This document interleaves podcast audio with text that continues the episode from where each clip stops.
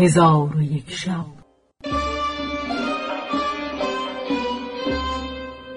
چون شب دویست و هشتاد و دوم برآمد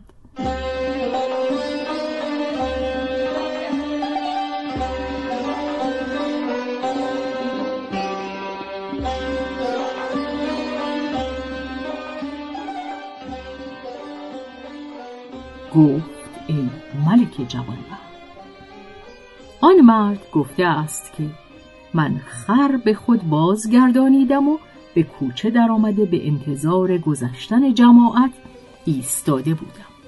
دیدم که خادمان هر یک چوبی در دست دارند و سی تن از زنان با ایشان همی روند و در میان زنان زنی ماهروی سرو قامت و نیکو شمایل و بدان سان بود که شاعر گفته سیب و گل و سیم دارد آن دلبر من.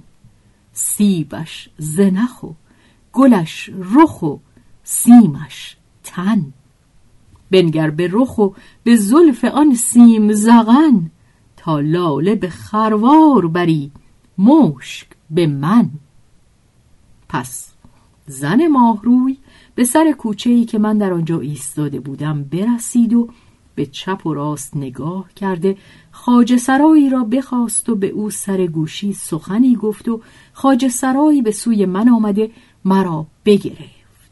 مردم چون این حالت بدیدند بگریختند و خاج سرایان درازگوش من بگرفتند و مرا با رسنی بسته میکشیدند و من نمی‌دانستم که از بهر چیست که مرا همی کشند.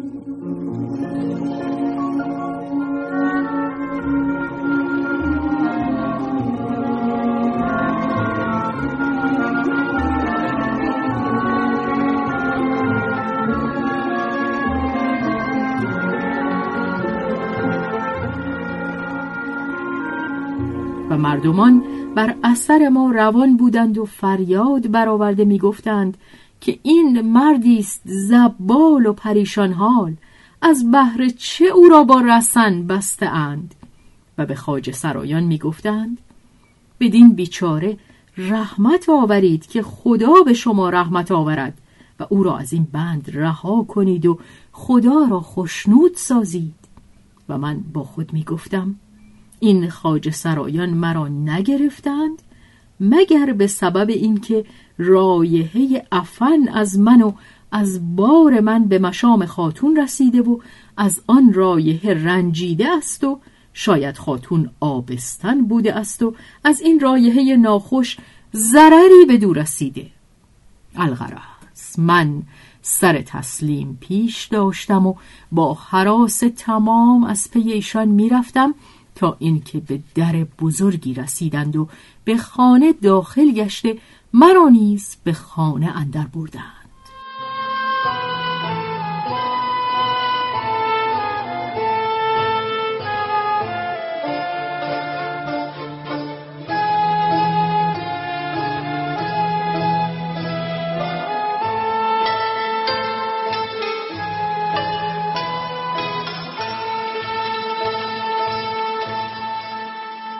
خانه ای دیدم.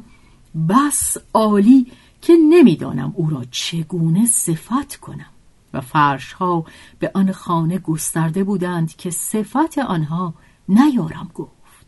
پس زنان به قرفه ها شدند و من بسته ریسمان خاج سرایان بودم و با خود می گفتم که در این خانه مرا چندان اقاب کنند که بمیرم و هیچ کس را از من آگاهی نباشد.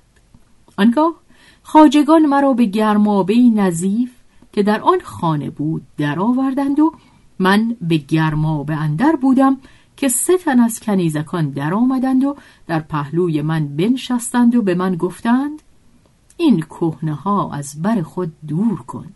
من اون کهنه ها را برکندم. یکی از ایشان سر من می شست و یکی پای من پاک می کرد و یکی تن من همی شست تا اینکه کار به انجام رسانیدند و بقچه ای از جامعه حریر پیش آورده مرا به پوشیدن آنها امر کردند. گفتم به خدا سوگند من نمی‌دانم که اینها را چگونه بپوشم. آنها پیش آمدند و به من بپوشانیدند و بر من همی خندیدند. پس از آن شیشه ای از گلاب آورده مرا به گلاب معطر ساختند و مرا به قرفه غیر از آن قرفه بردند. به خدا سوگند نمی‌دانم که آن خانه را با آنچه در آن خانه بود چگونه وصف کنم. چون به خانه داخل شدم زنی دیدم آفتاب روی که به تختی برنشسته. چون قصه به دینجا رسید. بامداد شد و شهرزاد لب از داستان فرو بست.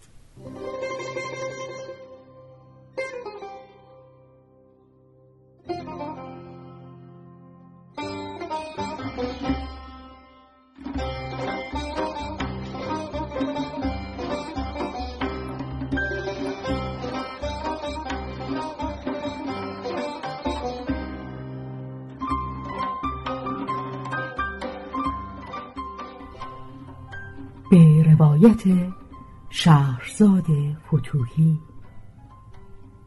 تنظیم از مجتبا میرسمیعی.